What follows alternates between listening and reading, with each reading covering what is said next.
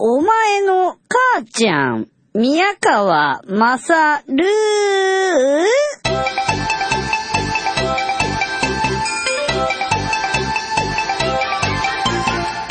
はい、えー、お前の母ちゃん宮川勝担当の宮川勝です。うん。スタジオで録音し始めて、もう何週目かになりましたね。あのね、これ、いいということが分かりましたよ。これは。何がいいかって僕はですね、えー、このニンニン乳首でですね、喋るにあたって、今までは生放送で、ミニ DV ハンディカムの前で喋ることが多かったじゃないですか。あれはあの、自分の声の帰りがないから、ね、絵のモニターはあるけれども、自分の喋ってる声が耳に跳ね返ってくる感じがなかったわけですね。ラジオパーソナリティとしてね、あれ結構快感なんですよ。うん。なんだかんだナルシスですからね。これね、言うと結構ひ、引くかもわかんないですけど、案外ナルシスだと思いますよ。えー、なんつうんだろう、あややがナルシスなのはわかるじゃないですか。ねえ、なんかすっぱ抜かれてましたけどね。フライデーされていたっていう言い方されてたけど、フォーカスがないからもうフォーカスされていたっていう言い方がないんだよね。金曜日されていたって意味わかんないもんな。フォーカスだったらまだわかるじゃん。そこにキュッとこうフォーカス当てられて、すっぱ抜かれたって感じがするけれど、フライデーされていた。ねえ、わかんないですね。フライデーで思い出したんですけども、金曜日っていうと、明日、明後日休みだから割と羽伸ばして遊ぶことが多い。飲み会なんかも非常に多い。合コンなんかはまさに金曜日に当て込むやつが多いらしい。とある広告代理店、大手広告代理店、まあね、D か H かのどっちかですよ。ということだけはっきり言っておきましょう。タイトル全部チェックしてるらしいんですね、メールの。で、あの、サブジェクトに金曜日の件とか書いてあると、もうそれだけでチェックされちゃったりとかして、ダメ社員のレッテルを貼られる。そういう勤務評定であんま、ま、良くないんじゃないだろうかってことで、本当に金曜日にある打ち合わせのことだとしても、金曜日の件とは書かない方がいいっていう話を、まあ聞いたことありますけど。まあ、そんなことはどうでもいいんですけどね。ええあの何度かここで喋るにあたってですね、えー金曜日の件はともかく耳に返ってくるのは非常に気持ちいいと。そういうナルシスだっ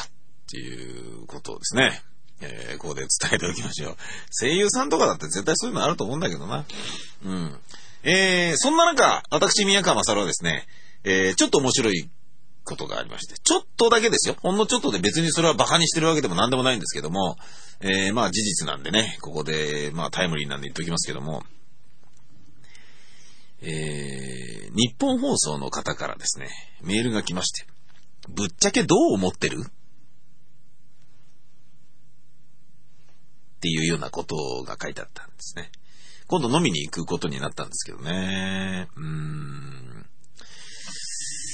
今の今だからね、状況的にね。うん。お騒がせしてますっていうサブジェクトでしたよ。えー、金曜日の件とかそういうメールじゃなかったですよ。当たり前だよ。当たり前だよね。でも飲むのは金曜日なんだけどね。うーん、お騒がせしてますってね、サブジェクトに書くような人じゃないんだぜ。そんなことどこ吹く風で面白がって自分がね、追求する番組作りにね、勇往邁進できるマニアックなクリエイターとして俺はすごいリスペクトしてたんだけども、うーん、なんかね、そのことの方が寂しかったですね。お騒がせしていますっていうサブジェクトを書かれてて、なおかつ、人がどう思うが別に知ったこっちゃねえよっていう風に思ってるような人だとイメージがあったんだけど、ぶっちゃけた宮川さんの意見もちょっと聞かせてよ、どう思ってるみたいなことはね。だからもう、ちょっと飲み行かないみたいな、そういう感じで。たださ、まあもう、ご存知の通りぐちゃぐちゃ非常にうざったいことになってるから、パーッと遊びたいから飲みに行こうぜ、みたいな誘いだったらさ、らしいなと思うんだけど、そうじゃないという、気にしてるっていうことが僕はすごいショックというか、意外だったんですね。LF の人たちみんな気にしてないと思ってたからさ、俺は。うん。もうね、象徴されるのは、あのー亀ちゃんですよ。うん、愛のある継承略ですけど、亀ちゃんがさ、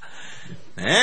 え、面白かったな俺は面白かったよ。一番最初に日枝会長と、フジテレビの日枝会長と、あの、ホリエモンがやりとりをしている、やりとりっていうかね、バトルっぽく、あの、ニュースで取り上げられて、それぞれのコメントがね、フラッシュバックでカンカンカンってこうね、あれされて、組み立てられちゃって、なんか二人が言い合ってるかのような、あのふうにされちゃった時あったじゃないですか。日枝会長は家の前でね。それの波間に、あの、日本放送社長の亀ちゃんはですね、どうですかって言われて、いやー、驚きましたよ考えるところから始まって、あれあれあれあれあれっていう感じでしたよね もう、のん、のんきな。なんでここで亀ちゃん虫が、俺はこの、ねえ、この感じに、あのー、この人の元で働く人は本当に幸せだろうなと思いましたもの。人徳だよなと思って。うーん。全然ピンときてる感じがないところとか、ねえ。で、その後、借りて、借りてきた猫みたいな状態で、日枝会長の隣に座って、あの、なんかね、えー、そういうふうにはっきりあのね、意思確認をしましたみたいなところでね、顔出すようなことになっちゃったりとかして、それも面白かったな、あれね。うん。えー、ここでね、こういう話をしていて自分がね、微妙だなと思ってるのは、どうなのかなっていうことなんですよ。どうなのかなっていうのは、このニンニン乳首のストリーミングサーバーをね、無償で貸し出してくれ、くださってる IT の大企業があるわけですよ。ここでは名前出さないですけどね。ふ、あのー、ライブドアとは密接な関係にあるんですよ まあ、大手中の大手ですから、それはそれは密接な関係にあるんですよね、きっとね。でね、どう、まあ、こう、俺みたいなのはさ、インターネットの方でこういうストリーミングサーバーをお借りしてこういうのをやってたりっていうのもあるし、ラジオマンとして AM ラジオに携わっているっていうのもあるでしょどっちにも加担できない感じがあるなと。まあ別にね、どっちに加担したから何がどう転がるってこともないでしょうし、例えばライブドア側にね、加担したからといって、このサーバー化してくれてる人が、いいぞ宮川っていうわけでもないだろうしっていうことを思うとさ、うーん、まあね、あのー、そういう風にね、えー、宮川さんぶっちゃけどう思うっていう風に LF の人が気にするぐらいなので、軽くここで触れておこうかなと思ったんですけど、わかんないですよ。これ撮ってる時からね、あの、異様に、状態が急変して、えー、ある結果をね、サクサク出ちゃってるかもしれないけど、僕が思うのは、うん、あの、LF の日本放送の言う方、言う、ね、言ってる方々のおっしゃる通りだと思って、署名ですか。えー、9割方の人がしたという。リスナーを愛しているとは全く思えないので、という言い方で、ね、えー、しちゃってましたけども、本当その通りだと思いますね。ラジオ別に好きじゃないでしょっていう、そういう感じはあるものなどうなんでしょうね。うーん。一時はね、このニンニン乳首にね、触手を伸ばしてくださるような向きもあったのか、今もあるのかよくわかんないですけど、あ、あるんだ。ある、えー、っとですね。えー、そっか、あんまり喋んない方がいい話題だったのかなうーん。これまたね、インターネットの掲示板とかでうじゃうじゃ書かれちゃったりとかするんでしょうね、きっとね。また問題になったりとかして、俺がまた日本放送の人から怒られたりとかすんのかなまあ、それはしょうがないよね。表現してる限りはね。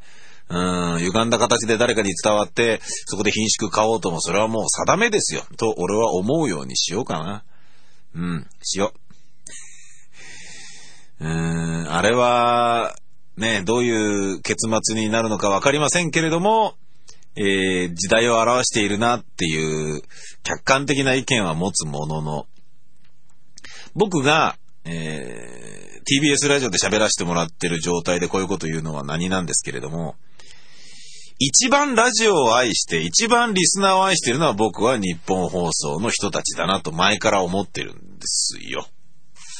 数字はね、今でこそ TBS ラジオにね、あのー、大きく水を開けられている感じがありますけれども、まあそれはね、まあ私、天才宮川勝のですね、ええ。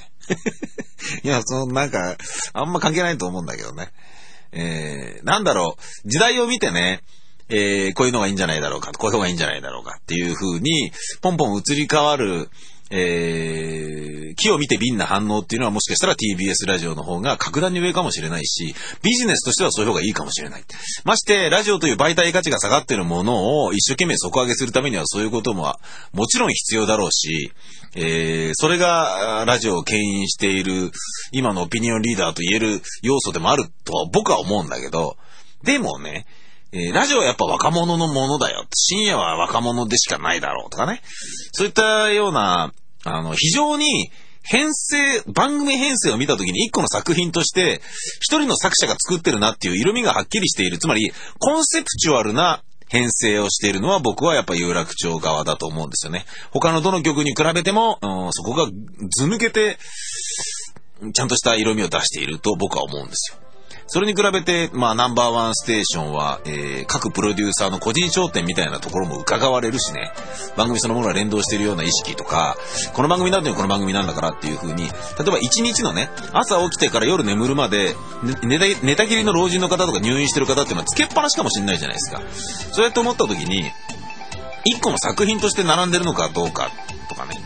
えー、この、これを聞いた後にこれを聞いたらどういうふうに思うのかっていう聞き続けてる人間の整理でものを考えたりとかっていうのはあんまりないような気がするんですよ。いや、間違ってはないと思うんですけどね。なんかそのような気がしたんですけど、皆さんはどうですか？うーん。なんか今日は真面目なことを喋っちゃったかな？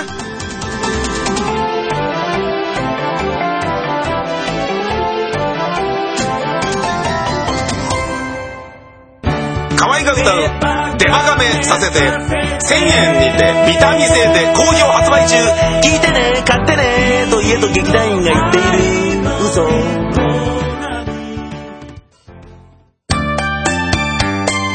えー、ニンニン乳首をお楽しみの皆様、こんにちは。天のガチ担当の渡辺愛です。皆さんが好きな番組をチョイスして聞いていることとは思いますが、ねじ込んで自分の番組の宣伝をするためにやってきました。良ければ聞いてください。悪くても聞いてください。谷でも金。